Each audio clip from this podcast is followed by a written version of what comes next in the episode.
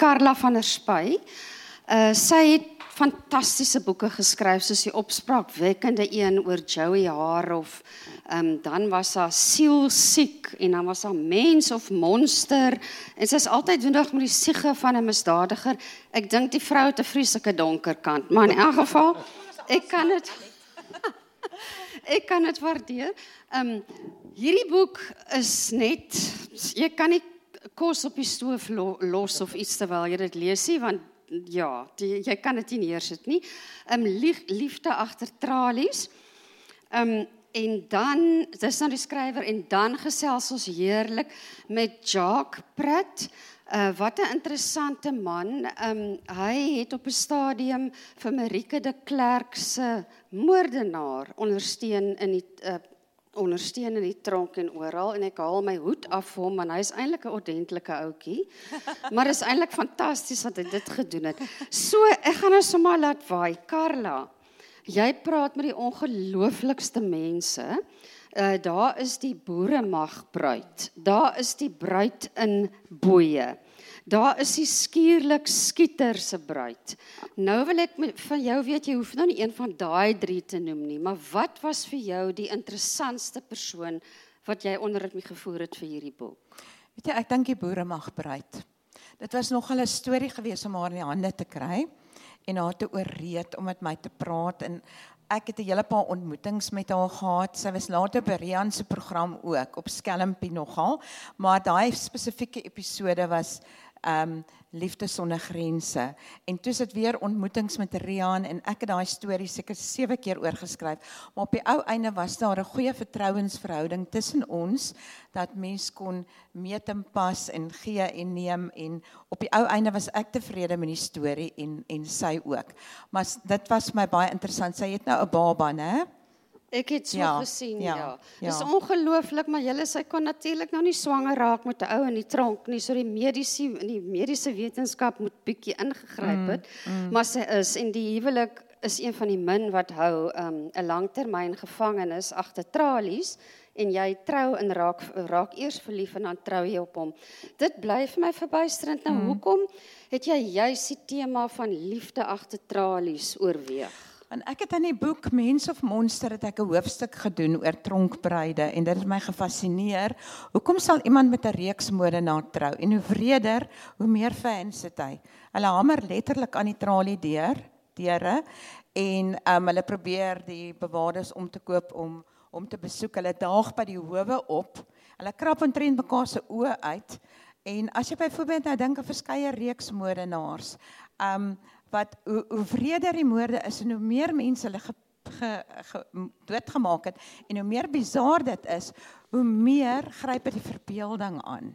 Maar dit bring my nou net mooi by die vraag en ek het self 'n klomp antwoorde, maar ek wil nou mm. hoor wat jy sê. Mm.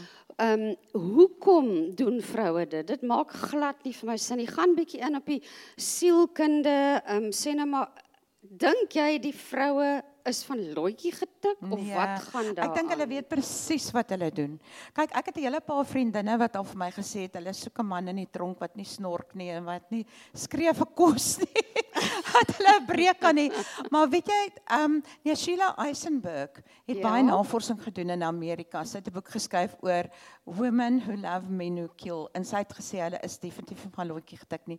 Hulle weet wat hulle doen, maar daar's baie verskillende redes. Party vroue is gewoond aan hierdie bad boys. Hulle dalk 'n mm, pa of 'n broer in die tronk ja. gehad. Ja. Ja, ons hou van En uh, baie so. vrouens voel aangetrokke tot 'n man in uniform, maar nie noodwendig 'n oranje pakkie nie. Dis maar seksie nie. En dan is daar vroue wat voel hulle is in 'n magsposisie want hulle hierdie is nou 'n magtige ou, hy het nou 'n klomp mense doodgemaak, maar hulle kan nou vir hom sê wanneer kom ek jou besoek?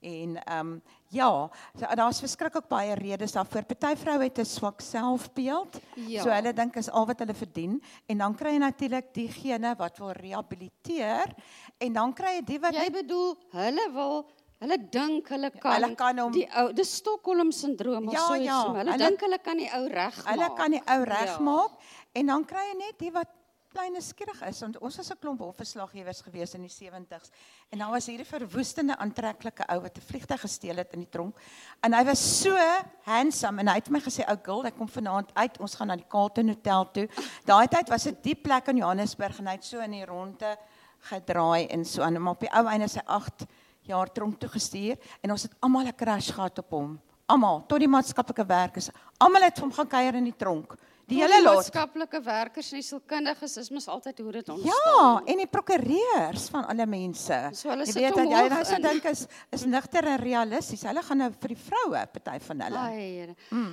Ek wil nou vir Jacques vra, Jacques, jy's nou oud onderwyser en jy's betrokke by die Hope Hela Stichting. Ek hoop ek sê dit reg. Ehm nou dit gebeur nogal dat baie mense hulle ontferm oor gevangenes. Ehm um, en jy het 'n blykbare artikel van Dana Snyman in Huisgenoot gelees en jy het gedink, ehm um, wie is hierdie spreek ek reg uit Luanda of hoe ja, ja. ja, wie is hierdie Luanda? Wat spesifiek van Dana Snyman se artikel het jou so gefassineer? Ehm um, ek was ook van die deel van die publiek wat ehm um, tronke altyd gesien het as hierdie koue gebou met um, heining met heining om Lemmetjiestraat um, waar mense moet verwyder word van die samelewing waar hulle moet vrot waar die stedel moet weggegooi word. Um, totdat ek die artikel van Dana Snyman gelees het en ek was ongelooflik beïndruk met die gemeenskapswerk wat hierdie Group of Hope doen. En ek ek moes dit net ek moes net gaan gaan kyk en vir myself ehm um, dit was net vir my ongelooflik dit was dit was 'n wow oomblik. Ehm um, en um, ek het met Dana kontak gemaak en ehm um, hy het vir my die die die nommers gegee en ek het geskakel en 'n afspraak gemaak met die gevangenes. En ek het ek het die ek het die Group of Hope, ek het eintlik gegaan om die Group of Hope Maluyanda as deel van die stigterslede van Group of Hope um om hulle te besoek en vir myself te, te ervaar wat doen hulle want um dit dit is net amazing. En um toe ek nou tog noem net vir ons 'n voorbeeld op twee of twee wat hulle hulle werk mos in die gevangenis Ja. en dan ook buite. Noem Ja. vir my net 'n voorbeeld So hulle of byvoorbeeld g- dinge wat hulle doen is hulle offer hulle brood vir die week op en daai so hulle eet glad nou nie brood nie en hulle skenk dit vir die vir 'n behoeftige instansie buite. Ehm um, hulle het groentetuine, hulle hulle verwerk die groente, hulle skenk dit buite. Hulle gaan verf kinderhuise, die, die, hulle het die dowe sta in Woester. So hulle gaan gaan ehm um, doen uit uitreik werk daar. Ehm um, hulle maak juweliersware uit pabokse, uit ehm um, plakkate van Sterkinikor ehm um, en as hulle wat interessant is, hulle hierdie juweliersware maak is is lang repe wat hulle uitsny en elke reep word 'n krulletjie, so hy word baie fyn gerol. En as 'n ou se krulletjie nie nie styf genoeg opgerol word nie, dan weet hulle onder mekaar daar's fout met daai persoon. Hy's vandag nie emosioneel. Hy is fout, emosioneel ja. en dan sê hulle hy moet stop en dan praat hulle wat is die fout en hulle motiveer daai ou. So hulle is 'n inspirasie vir mekaar ook. En toe ek nou die ehm um, terwyl ek so dit uh die Toyskloof tonnel ry, sê ek net vir my self, wat gaan maak ek by moordenaars? Wat gaan maak ek by kriminele? Um, wat het my besiel? Hier stap ek 2 jaar op pad met Marika en nou gaan ek na die moordenaar toe. Dit is twee teenpole. Um, maar dit het die hele tyd in my kop gemaal totdat ek um, by die gevangenis gekom het en die die ontvangs wat ek daar gekry het en dit was net vir my 'n eye opener. Um, ek het 'n ander prentjie gekry van van Hintronk binne. Maar toe ontmoet jy vir Luanda. Luyanda Ehm, ja. Ja. Nou wat was jou eerste indruk van hom? Want ek weet jy het ook half van die stigma geglo wat ons almal het teenoor gevangenes. Maar wat was jou eerste indruk van hom? As 'n mens nou so die koerante lees, dan raak jy bewus van hoe kan iemand ek dink hy moes geskrik het want hy het ingebreek by haar venster, maar hoe kan iemand 'n mes vat en iemand anders so wonderlike vrou griesaam vermoor? Ja. Maar wat was jou eerste indruk van hom? Goed, ehm um, ek ek gaan nou by Luyanda uitkom. Ehm um, as ek nou dink aan aan die mes by hom, ek het hom nog nooit direk gevra nie want ek, Ek die oomblik was nog nie daar vir my ek wag eers totdat totdat hy wanneer hy eendag uitkom, dan sal ek vir hom vra, "Wil jy vir my vertel? Ek wil nie um, druk op iemand sit nie. Ek is nie 'n joernalis nie." Um so Sis Jacques. um my so so um ja, so die mes wat hy by hom gehad het was soos wat ek dit verstaan en ek ek is nie die ek het nie die die moord ondersoek nie, maar was gebruik om die deur oop te maak. Die Dit ja, so dit was nie en ek ek kry die idee, ek wil ook nie sê dit is so nie. Ehm um, ja, ek wil nie sê dit is so nie, maar dit dit is vir my dit klink vir my of dit nie 'n beplande, dit was meer 'n inbraak geweest wat wat bietjie skeef geloop het. Ehm um, dit is hoe ek dit sien, maar ek praat ehm um, ek praat glad nie goed wat gebeur het nie. Ehm um, dit is as jy 'n 'n daad gepleeg het, word jy gestraf daarvoor en jy jy, jy moet boet daarvoor. Um, so ek praat die daad nie goed nie. Maar my my terug te kom na jou vraag toe. Ehm um, toe ek nou by 'n woeste gevangenis aankom. Hy lyk nie soos 'n Nee, boef nie, maar toe- nee. is nee. Ja. Toe ek toe ek toe ek in die gevangenis instap, nou nou nou jy maar 'n afwagting. Hier stap jy tussen al die hekke wat oopgesluit word en hier die groot oomblik, dit is daai oomblik hier staan hierdie krimineel voor jou en ek het glad nie daai idee gekry nie. Ek kon nie die twee bymekaar sit Amerika wat vermoor is en hier staan die ou wat dit gedoen het voor my nie. En hoe meer ek met hom te doen gehad gekry het daarna, ek ek ek kan net nie glo hy het dit gedoen nie. Um of dit of of dit was 'n moord wat beplan was nie. Um Maar toe, ehm um, was jy so beïndruk dat jy vir hom genooi het om of hom betrek het om Marike de Klerk die deel van die strand voor Dolphin Beach wat hy wat hy al Ja, vermoor het, het- skoon te maak. ja, ek het hom nie eintlik genooi nie. Hulle um die. Group of Hope. Ja, maar ek verstaan want die die media het ook 'n verkeerde indruk geskep daar. Ons doen dit ja. Ja, maar ek nie jy nie. Ehm um, ek het ehm um, die Group of Hope was so beïndruk met my wat hulle kom besoek het. Hulle wou iets terug doen vir my.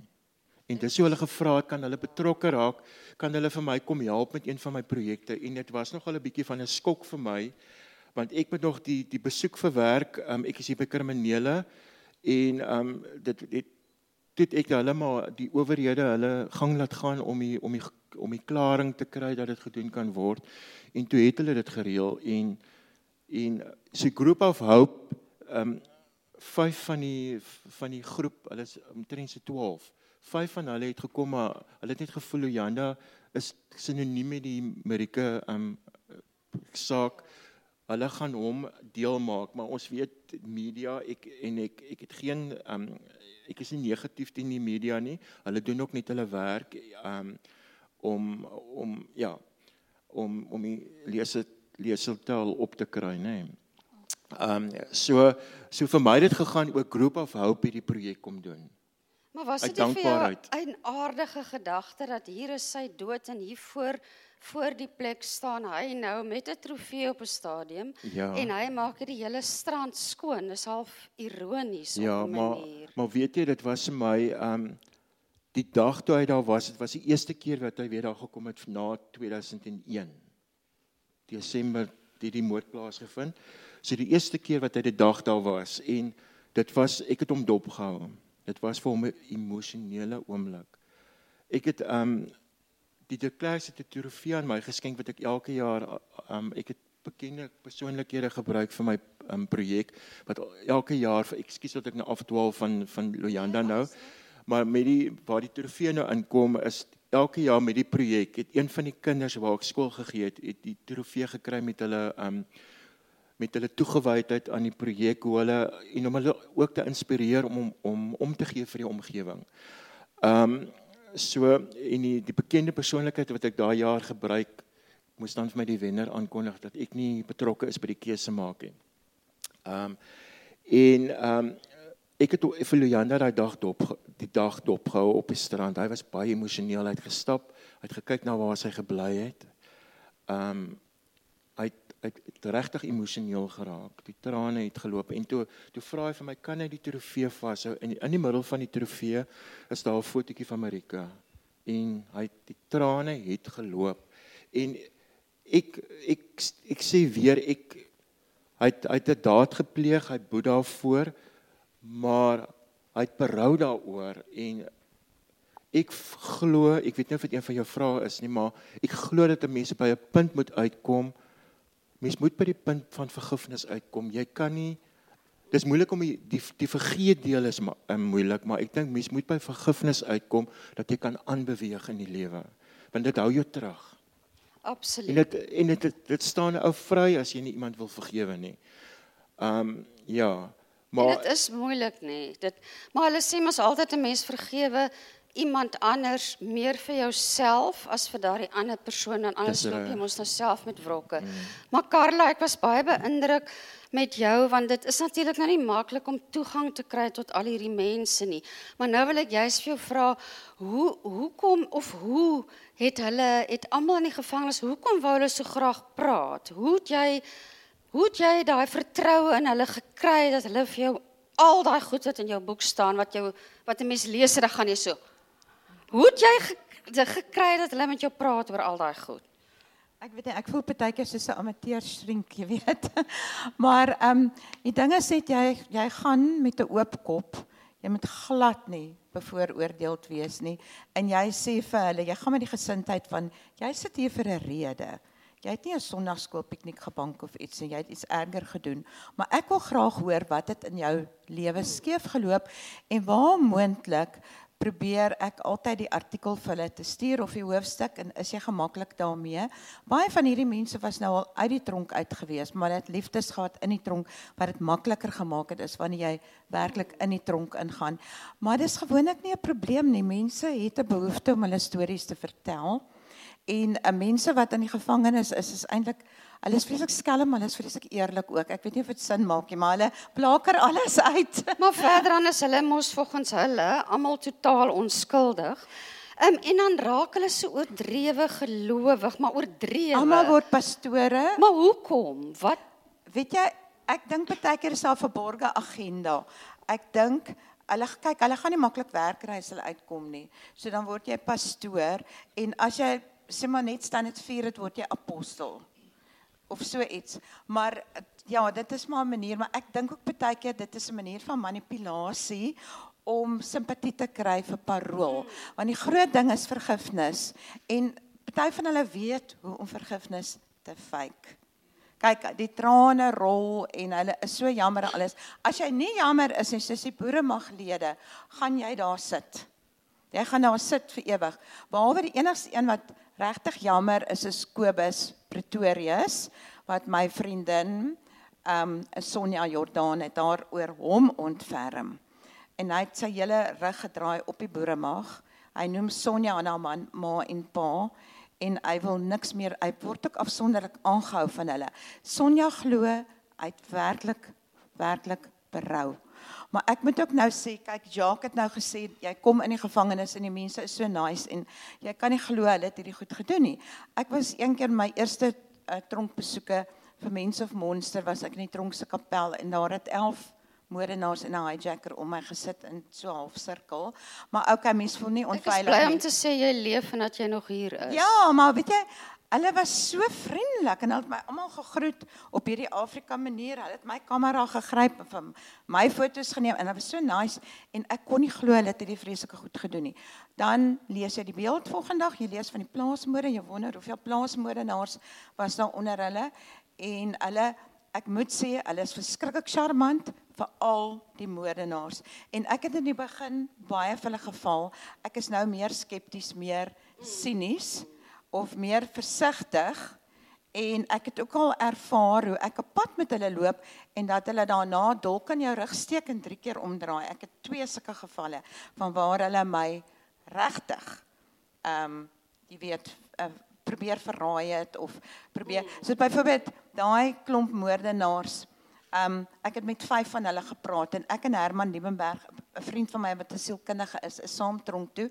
Ons het toestemming gekry om hulle op video te neem, om hulle af te neem op tape, al daai goeters en hulle het almal ingestem, hulle het almal geteken. En die boek was op pad uitgewers toe, né? En ek sit by my seun se grade plegtigheid en ek is in so goeie by en ek kry toe 'n oproep van Sari Peens van die gevangenis. Sy sê my Karla, ek is nou hier by Los Losperfontein en hierdie vyf ouens wat nou in die boek is wat 'n groot hoofstuk is, almal moordenaars is hulle sê ek was nie daar nie en hulle was ook nie daar nie, het nooit gebeur nie. Dit was 'n optiese illusie. Met ander woorde, iemand het gehallusineer. En ek sê te wat van die vorms wat ons ingevul het. Toe sê sy nee, die vorms is weg in die tronk. Gelukkig het Herman afskrifte gehou. Maar dit is hartverlammend, jy weet. Jou boek is en nou met hierdie ene, daai bruid in Boeye. Ek het hulle ontmoet. Hulle is albei uit die tronk uit. Wat daar gebeur het, is dat die vrou is daarvan beskuldig dat sy haar buurvrou se man help vermoor het en sy stronk toe en hulle het 'n volbank regter sit haar skuldig bevind toe daar geappeleer is alles in sy stronk toe en hulle het haar lewenslank gegee. En sy swat toe nou teologie in die tronk en hierdie hijacker swat toe ook teologie in die tronk en hulle het goed gedoen, hulle is nie onnosel nie en hulle ontmoete by die gradeplegtigheid van die tronk. En dis waar die mans en die vrouens mekaar ontmoet. En hulle probeer hierdie uh ontmoetings te beperk want daar broei nie altyd iets goeds uit nie. en um in elk geval die twee is toe verskriklik verlief op mekaar en sy is baie glamorous met hierdie lang Afrika hier extensions. Baie mooi, sy lyk soos Bertha van Sewende Laan. Ja. 'n Maar weer gaan. Ja, en dan het sy hierdie verskriklike hoë hakskoene en al daai goed. En hy was net dadelik verlief op haar. Hulle het drie beradingssessies gehad en toe is hulle getroud in die tronk. In die tronk na drie beradingssessies en hulle het 'n huwelik 'n huwelikseremonie gehad soos op 'n jappie wynplaas landgoed met drapering. Die arme boere mag bruid se troue was drie net 20 minute en maar daai daai twee kon 2 ure aangaan. In elk geval en uh, as jy kyk na die foto's sal jy nooit dink dit was in 'n tronk nie. Toe gaan swat hy regte. Nou is die vrou skuldig bevind twee keer. Hy geswat regte, hy kry gate in die getuienis. Hy het sy regsgraad gekry. Mm. En hy het blykbaar die transkripsies of iets gekry, ek weet nie hoe nie. En wragtig hier kom sy uit. Sy het op die ou einde 7 jaar uitgedien plaas van lewenslank. Maar baie my mense sê sy was totaal onskuldig. Ons sal nou nie heeltemal weet nie. Ek weet Maar maar maar Carla en of eerstens Jacques, ehm um, jy hoor nou wat Carla sê, nê? Nee? Ehm um, glo jy daar is iets soos rehabilitasie en hoekom rehabiliteer sommige en ander nie? Daar is 'n baie sielkundige vraag. Ehm um, ek is nou nie Carla opgelei. kan jou bystaan. Ehm um, ja, ek dink sy moet eintlik daai vraag meer beantwoord. Maar wat ek wou nog terwyl sy nou gepraat het, gedink ehm um, daaraan wat ek net ook wou gesê het dat 'n mens vergeet van die ehm um, gevangenisbeamptes. Daar's van hulle wat 'n ongelooflike passie het om in daai gevangenis te werk. Mm en ek ek het dit gevind ook met Luyanda hulle dat hulle wil regtig 'n verskil maak in daai mense se lewe. En ehm um, en ek glo daar's mense wat ek dink hoe langer of hoe langer jy vonnis uitdien, hoe beter is jou kanse om gerehabiliteerd uit te kom. Ek maar ek ou kan weer terugval ook, maar maar ek dink jou kanse is beter soos hierdie ou ehm um, Luyanda wat 19 jaar al uit uit um, in die in die gevangenis is. Mm. Hulle het het nou harde bene gekou en hulle um, en hulle hulle weet wat dit is om op binne te wees en maar ek, hulle sal nie maklik weer model- oortree nie. Hy is 'n modelgevangene in elk geval blykbaar. Ja, ja, kan jy ja. dit oorvertel? Carla, wat dink jy van rehabilitasie? Hoekom is daar sommige wat soos Melissa wat mm. vandag hier sou gewees het? Ehm mm, um, sy was in die gevangenis. Mm. Hoekom mm. sal so iemand nou 'n voltydse werk kry? Ek kan as ek lees oor wat sy sê, sal ek absoluut as ek oortuig sy sal nooit ooit Nee, weer geld verduister nie.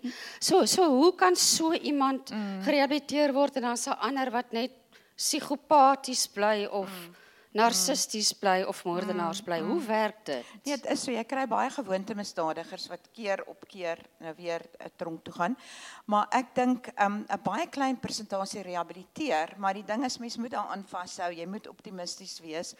Um jy moet ek ek glo byvoorbeeld baie aan hierdie Reading for Redemption boeke projek en sameboeke in vir die tronke. Ja, jy En doen dit laat- Dit is ongelooflik. Ja, maar dis mense soos julle wat vir my so baie boeke skenk. Maar ek het 'n klomp romanses wat ek nou nie eintlik van hou nie. mal daaroor. Ah, sy, selfs die mans Die lees dit, mans glo ek. slurp dit op en die vrouens wat hulle mans vermoor is mal daaroor. Hulle glo in die liefde. Maar nou net nie met die een wat hulle uitgehaal het nie, maar in elk geval maar dit is regtig um uh ek glo jy gaan beter gerehabiliteer word as jy ondersteun word. As jy besoeke kry, dis belangrik om mense in die gevangenis te besoek. Al het hulle nou weer droog gemaak of wat ook al. Dis belangrik om hulle te besoek en dit is belangrik om hulle te ondersteun want anders as niemand hulle besoek nie, wat dan word die daai gevangenis word hulle familie en dit is altyd baie goeie invloed nie. Hulle is baie hoog op die integriteitslys nie en dan kan hulle weer daar beland. Maar wat ek wou gesê het van hoe ek hoe mense nou nie almal kan vertrou nie. Die Choukies, die vrou wat nou in Boeye was. Ek het nou oor hulle hoofstuk geskryf en die bruid in Boeye en so aan. Baie lekker ontmoeting met hulle gehad in die Spur in Pretoria Noord. Ure met hulle gepraat. Hulle gevra kan ek alles op tape neem alles. En toe sê ek vir hulle ek gaan die storie vir julle stuur want hulle is nou uit die tronk. Hulle is ook betrokke by een of ander ehm um, opbouende ehm um, NGO. En hulle het net nooit na my toe teruggekom nadat ek dit vir hulle gestuur het. Ek sê toe kan ek dit vir julle vertaal in Engels en dan kom jy terug nie, hulle kom nie terug nie, hulle kom nie terug nie. Die boek is op pad drukkers toe. Weer eens gebeur dit. Toe bel Christen my, my my uitgewer. Sy sê vir my Karla, die Choukie sê hulle het jou nooit toestemming gegee nie. Maar alles Dit was genoeg om 'n mens jou badwater te laat drink. Ja. Alles was op tyd gewees. Die boek is klaar uitgelê, alles. En ek sê wat sê julle prokureurs is so nee, hulle sê kan aangaan. Ek sê moet ek nie maar vir hulle skuilname gee? Nee, gebruik hulle name en so aan. Toe kom dit uit, nee, uh, uh, hulle wou eintlik die hoofstuk geskryf het. Maar hulle is nou nie skrywers of joernaliste nie. Toe kom dit uit maar hulle wou eintlik die boek geskryf het. Toe kom dit uit hulle wou eintlik cash gehad het, want jy maak mos nou miljoene met 'n boek. Ah, dit is glad nie Ek so. sê vir jou en dan is ek weer so, dan voel ek, "Jesus, ek gaan nie weer vir iemand kuier in die tronk nie." Maar nou ja, en dan dan is jy maar weer daar op Sondag. Jy vat maar weer boeke want hulle is nie almal so nie. Ek ken 'n hele Mm, paar wat uitgekom het en wat so hard werk en wat sulke wonderlike werk doen soos pastoor Clayton. Hy het 8 jaar daar gesit en sy buur ehm um, sy beste vriendin wat later met hom getroud is, het hom besoek soos 'n broer vir 8 jaar. Hulle is nou al, hy's 30 jaar uit. Hulle doen die wonderlikste werk met restorative justice en uh, jy weet so mm. mens mens ja, jy moet net realisties wees. Ehm um, Jacques, wat my nou net laat dink is ja, jy was nou betrokke by Marika de Klerk se moordenaar. Nou het mense jou nie daarvoor gekritiseer nie. Ek meen dit was mos nou 'n verskriklike moord en daar's baie mense wat mal is oor daarvan uh, ongeag van wat sy dalk geglo het polities en sy was 'n wonderlike goeie mens. Het jy kritiek gekry? Ja, met enigiets kry mens kritiek of dit positief is of negatief. Op daardie stadium het ek die projek of was die die betrokkenheid van van die Group of Hope het ek gesien as 'n as iets positief. Wat toe nou nie iets positief was nadat in die koerant beland het nie. Um maar okay. Ek gaan nou nie um die joernaliste storie doen nie. Um Maar um, vir my gaan dit daaroor vir my was dit twee goeie goed. Hulle wou iets positief um teruggedoen het vir my soos ek in die um vroeër gesê het. En um vir my was die kritiek op daardie stadium nogal eintlik oorweldigend. Um toe dit veral die negatief, maar ek het baie positief ook gekry. Maar gaanderwys het ek besluit um het, het ek tot die punt gekom met enigiets wat jy doen, gaan jy kritiek kry en dit hang van jou af hoe jy dit gaan hanteer. My Jy oupa moenie het hulle altyd onder ges- kry nie daardeur nie. Presies. My oupa het altyd gesê, ehm um, jy moet jou soggens terwyl jy skeer in die spieël kan kyk. Ehm um, en ek dink sodra mens kan vrede maak met jouself en jy ja. glo in jou pro projek, hmm. dan maak dit mos nou nie saak wat iemand anders ja. sê nie.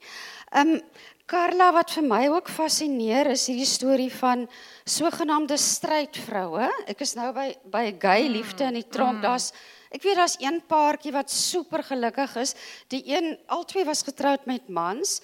En die een is baie vroulik en die ander een is soos hulle soos wat jy ook skryf, sy's 'n baie butch karakter wat lyk of sy permanent onder kal- karre lê. Ja.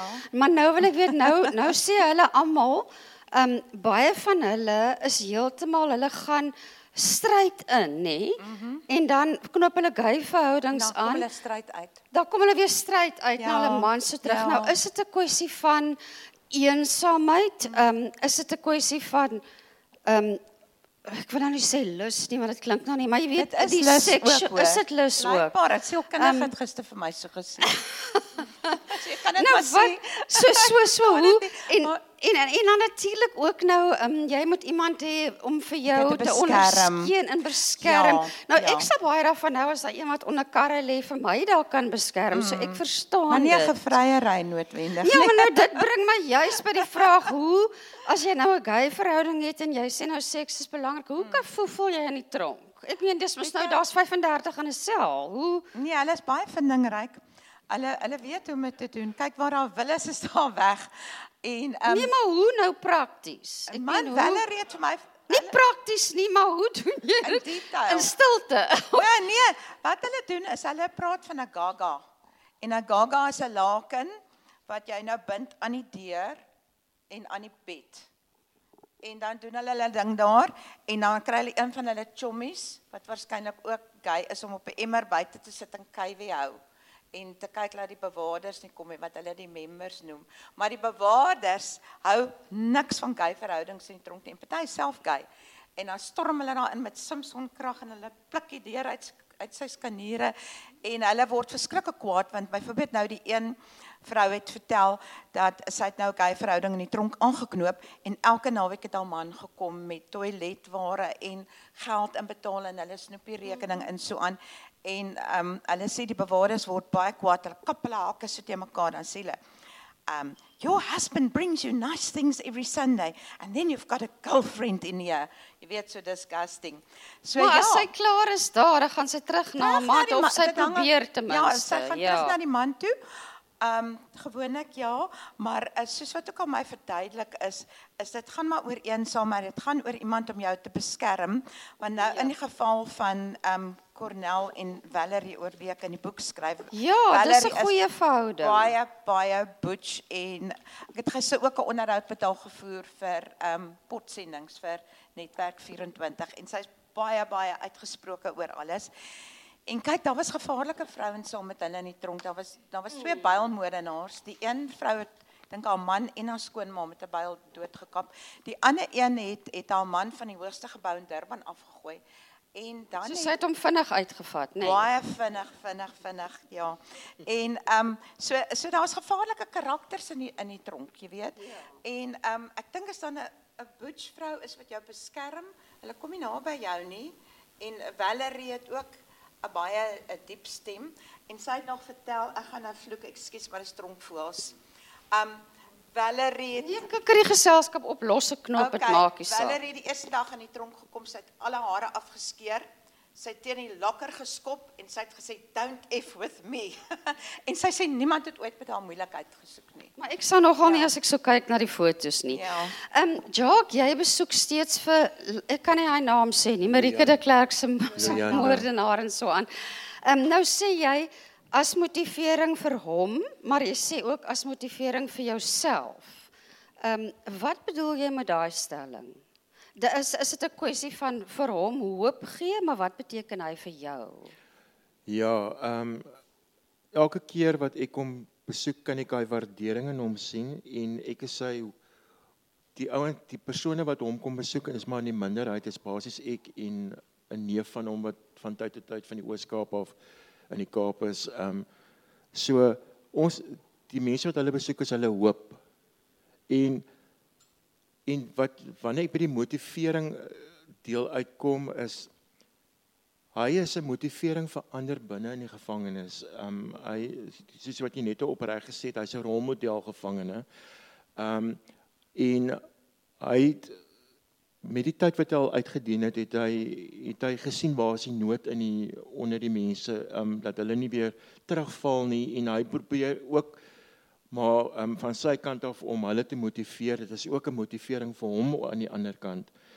Elke keer wat ek hom besoek, ehm um, kan ek die die posit, die positiewe ehm um, positiwiteit in hom ervaar van hier's iemand wat vir my omgee, wat my nie ehm um, veroordeel vir vir wat ek gedoen het nie. Ehm um, en ek gaan met 'n lekker gemoed daar weg om te weet hy hy hy gaan sit nie as salk in 'n in 'n tronk en hy het nie gedagtes om weer so iets te doen as hy die dag uitkom nie. Um en so, so en as ek van boeke vat, ekskuus tot ek jou nie rede val. Hy hy moedig my ook aan of of hy hy vra ook eintlik dat ek sekere skrywers se boeke vir hom, maar moenie vir my die skrywers so moeilike moeilike van 'n naam. Maar um dan is dit pink boekies hierdie Nee nee nee, maar dis motivering en in en daai daai aanhalings in die boeke beteken ongelooflik vir vir baie vir hom en hy deel dit ook met die ander. Ek sukkel geweldig baie met die met die Reading for Redemption projek in die in die Weskaap.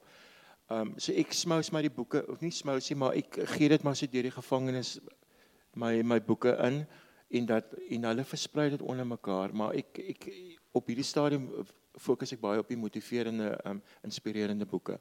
Maar um, en en hy skakel hy bel my gereeld. Um, Kersfees, Nuwejaar, um, bel hy. Hy vergeet nie van 'n mens nie en dit is dis 'n motivering. Dit beteken ja. vir my weer dit ek word waardeer. Dit dit is fantasties, maar nou in sy geval sou jy sê so iemand verdien 'n tweede kans. Ek glo aan tweede kans. Ons verdien almal 'n tweede kans in die lewe. En ehm um, en ek weet soos ek in die begin gesê het, ehm um, um, wanneer by die vergifnis uitkom is dit baie moeilik, maar ons moet daarby uitkom om te vergewe. Ons almal verdien 'n tweede kans in die lewe. Maar nou sê jy so, maar nou skryf Karla oor 'n kindermolesteerder in haar boek. Nou ja. verdien so iemand 'n tweede dit, kans? Dink jy so nie? Dit is waar ek die streep okay. sal druk. Ek sal nie vir 'n kindermolesteerder in die tronk gaan kuier nie. Mm -mm. En jy's veronderstel om objektief te wees want dan staan nie 'n plakkertjie op jou kop oor wat het jy gedoen of weet jy vermoor of iets nie. Maar as jy boeke vat vir die tronke, jy weet nie wie dit wie dit lees nie. Maar die vrou ehm um, wat met die kindermolesteerder getroud was, is op die ou einde geskei van hom.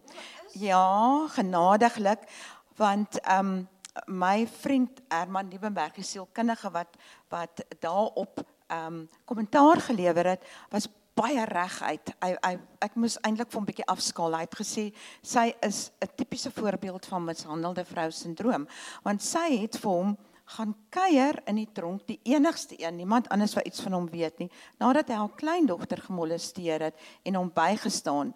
Maar toe sy ek dink nadat sy sy woorde in print gesien het in die boek, het sy hom nou uiteindelik ges, geskei, want jy kan nie so ou vertrou nie. Ek bedoel hulle kan nie rehabiliteer nie.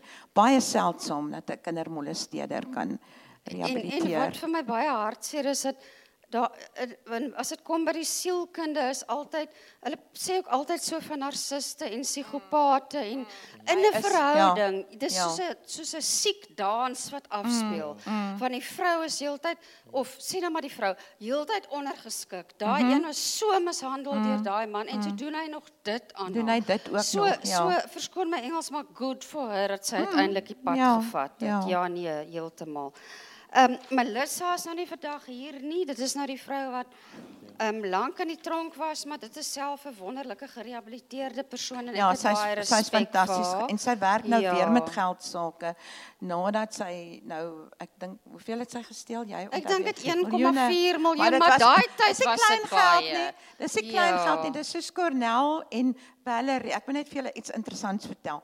Um, toe ek nou met Cornel en Valerie nou praat oor die gay verhouding, hulle het 'n paar keer by my kom eet. En dan uh, maak Romano pasta. Dis nou dis nou Carla se man. My man, hy maak pasta en hulle het nou 'n paar keer daar kom eet en maar jy kan so met hulle spot nê en dan gaan hulle badkamer toe dan sê ek vir Cornel o ek net gou kyk of alles nog daar is. Dan sê sy man ek is nie 'n penny thief nie. Ek steel miljoene. Jy weet jy moet dit nou mooi verstaan. Maar ongelukkig is Cornel nou weer in die tronk. En Voor wat weer bedrog. Sy is aan die ordentlike een van die twee. Ja, sy ja, weer kan... bedrog, maar ek het ek het nou vir Herman saamgevat, ek het Romano een keer saamgevat, ek het 'n paar keer vir alleen gaan kuier, maar sy het eers maar gejok. Um eintlik haar partner het eers my gejok en ek het gevra hoekom is Cornel van Facebook af? Hoekom is hy van WhatsApp af? Want ek hou baie keer kontak met hierdie mense want dit is my interessant wat word van hulle in so. En ek hoor niks en uh, Valerie sê vir my, "Nee, sy is Australië toe saam met haar ma." Ek sê, "Maar hoe kan sy Australië toe gaan? Sy het nou net 'n job gekry met haar misdaadrekord by 'n tandarts. Sy kan nie Australië toe gaan nie. Waar gaan sy ander werk kry?" Nee, maar sy's lekker Australië toe. Toe wonder ek maar hoekom is sy nou maar ek glo dit toe nou maar want ek wil nie glo sy's nou weer in die tronkie want ek hou eintlik van haar. Sy't baie aangenaam persoonlikheid. Maar anyway, En toe het ons een van die skryfskole gehad en hier kom 'n vrou na my toe wat ook 'n skrywer is en sy sê vir my: "Jy ken mos vir Valerie en Cornell. Ek kan net vir jou sê Cornell is weer in die tronk." Ek sê: "Wat? Sy's in Australië." Maar nou wil ek nie vir Valerie konfronteer en sê jy het nou vir my gelieg nie. Ek wag nou dat sy self vir my vertel.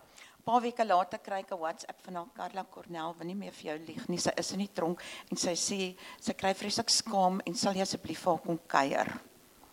Toe gaan kuier ek vir haar en ek vat vir haar boeke en Herman gaan toe saam en uh, toe sy die eerste keer het sy gesteel om 'n man te behou. Sy het vir my 4x4 gekoop en die tweede keer het sy ja, en die tweede keer het sy gesteel om haar seun se studies te betaal. En shame toe gaan Herman nou saam en hy het vreeslik mooi met haar gepraat. Herman is sielkundige met 'n wonderlike bedside manner en Herman het toe vir Is dit so Karla? Ja. O. Ja. en hy het toe nou vir haar gesê, weet jy wat? Jy is 'n pleaser en daaraan moet ons werk ja. as jy uitkom. En hy het van gratis berading aangebied en alles. En wat sy so aangename mens. Ek sal haar weer nooi vir pasta. Maar hoorie nou As maak anyway borrel te steel in my huis. Maar nou maak jy nog 'n stelling in daai boek en ek gaan oor 5 minute kan julle vra vra maar jy maak nou 'n stelling wat my hare laat rys het um of een van die kenners het ook gesê jy kan mens enige van ons kan op 'n gegeewe oomblik moord pleeg. Ja. Nou ekskuus tog? Ja. Is dit 'n aggressiewe persoon knak jy of hoe bedoel die kenners met Jy daai kan jy kan knak of jy kan op dwelms wees of dis baie keer net daai sekonde verskil. Um twee ouens kan in 'n kroeg wees en 'n kroegfight hê. En een ou kan die ander ou slaan en dan is 'n aanranding, maar slaan hom net 'n bietjie hard, dan is dit moord, dan sit hy in die tronk. En sulke goed kan gebeur. Maar Jacques, jy het ook nou gesien ehm dat daai man het het soos wat jy sê, hy het nou toevallig die venster oopgemaak met hierdie mes. Hy het al sy persoonlike goed verloor. Hy wou net Marika se klere vat en wat hom so toekom. Toe kom sy aan, sy maak die die ehm um, venster oop, sy skuif die gordyne. Hier staan 'n man met 'n mes. En ek verbeel my Hy het waarskynlik so groot geskrik en nie gedink wat hy doen nie. Soos is dit wat sou gebeur dat 'n gewone mens knak op so 'n tydstip. Sien jy dit weer so? ek sien dit so in, maar ek laat daardie deel vir die sielkundiges of die ouens wat die wat die wat die wat die geleerdheid het. Maar ek ja. sien dit ek het baie keer gedink as ek ek bly nou naby Dolphin Beach. So ek het al baie keer gewonder, um, wat is die regte um die regte storie agter die moord. Maar um ek sien dit ook in die bietjie inligting wat ek het dat dit dit was 'n inbraak. Die mes is gebruik vir die inbraak en en hy dit was 'n verrassingselement en hy moes ontslaa raak want ek gaan my werk dit is hoe ek dit sien. Ek mag verkeerd wees maar ek ek ek mag my ek ek ek is geëien, ek gaan my werk verloor, ek is in die moeilikheid. Ek is 21, um, ek is jonk. Ehm um, wat maak ek? Ja, ek het al vir huisrowers gevra, hoekom roof julle nie net en kry klaar nie? En hulle sê hulle maak die mense dood om die om die evidence uit te uit te skakel. Maar ook 'n ding wat ek agterkom ek baie vroue gepraat in die tronk mesmode na resse wat hulle mans uitgehaal het. Nie een van hulle is nie verkrag, mishandel of gemolesteer nie. En dan bou so woede in hulle op en eendag is dit net te veel. Dan vat hulle mes en hulle haal die man uit.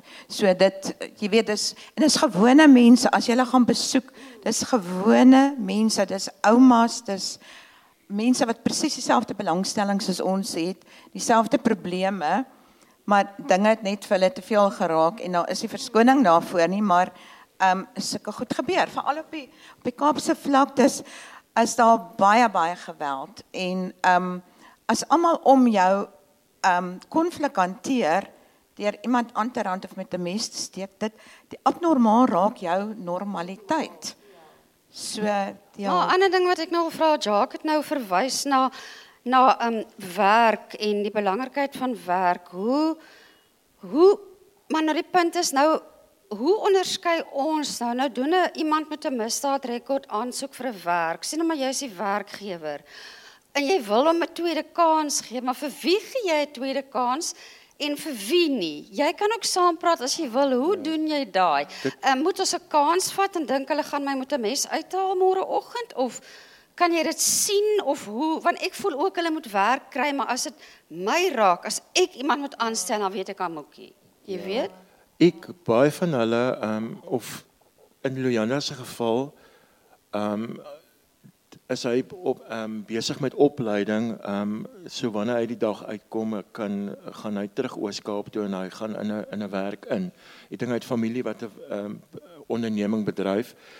Ehm um, maar ek is seker van as hulle die rehabilitasie, die al daai prosesse deurloop het en hulle kry ek ek ek ek, ek mag verkeerd wees maar dat hulle dalk 'n tipe van 'n getuieskrif of 'n CV van die van die gevangenes skryf wat hulle wat dalk vir daai vir daardie ek hoop dit is regtig sodat hulle um dat dit vir jou um in jou guns sal tel as jy aansoek doen vir 'n werk dat jy dat jy gerehabiliteerd sal wees as jy as jy in daai werk instap. Maar dit gaan moeilik wees vir 'n ou ek dink aan myself ook mense moet altyd aan die ander ou indink. Ek ek ek het op ja, ek ek het met die, die hele ding van die um, Luyanda het ek gesien mense moet mense moet indink hoekom hoekom tree ander mense ek ek tree so op hoekom is die ander persoon teen my of um negatief teenoor my? Um ek moet altyd die ander ou se se standpunt ook insien.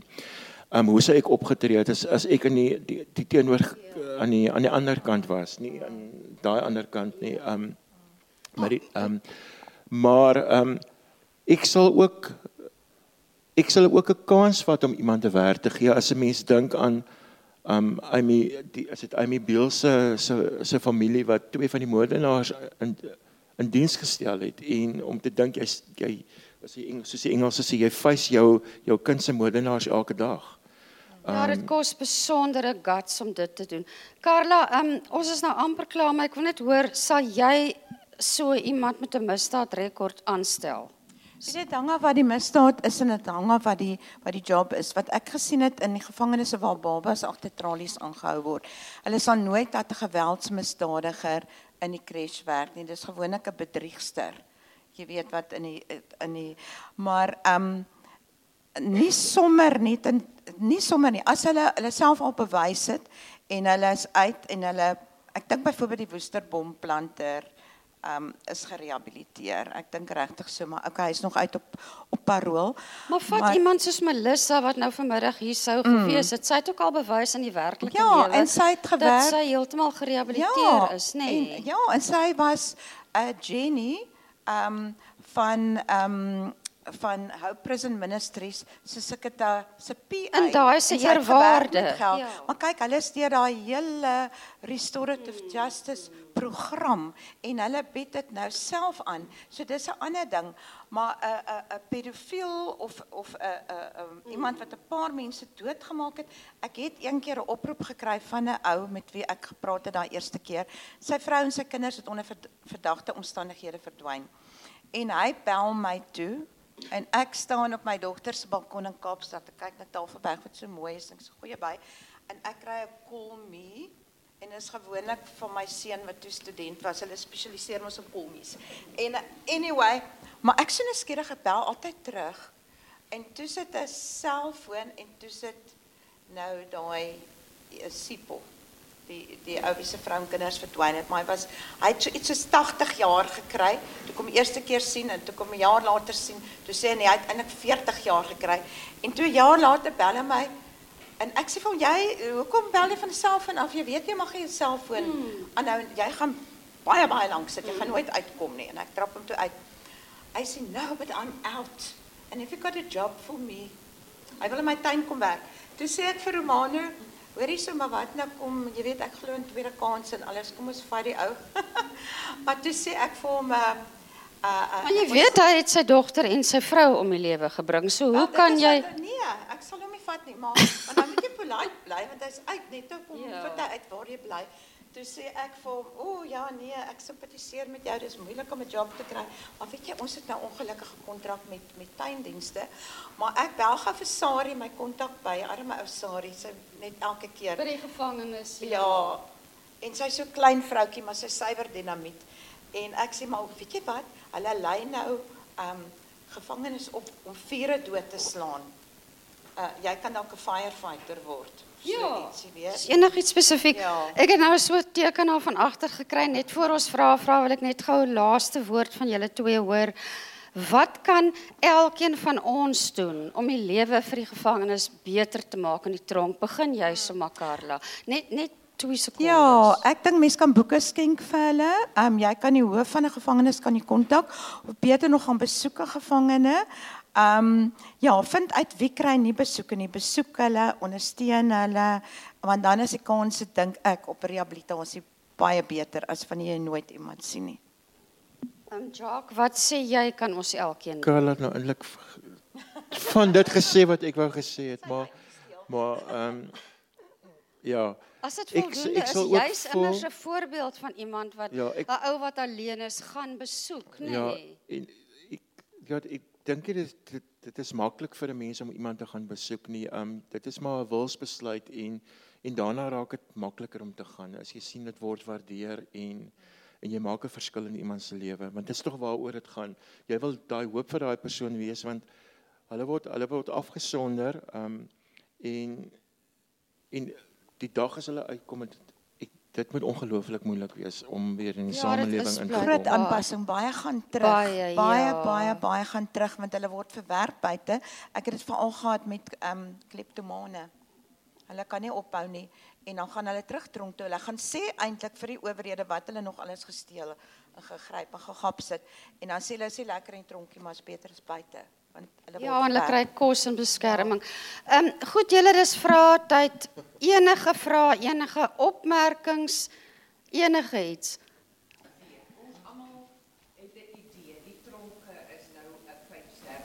Nee, dis 'n vers- Dis 'n hel. Ek was Nee, o dis aaklig. Hulle kry pap slap pap pap met korrels, pap met goggas in en hulle kry hierdie hoender. Ek het een keer het ek 'n Kersfees agter tralies gehad.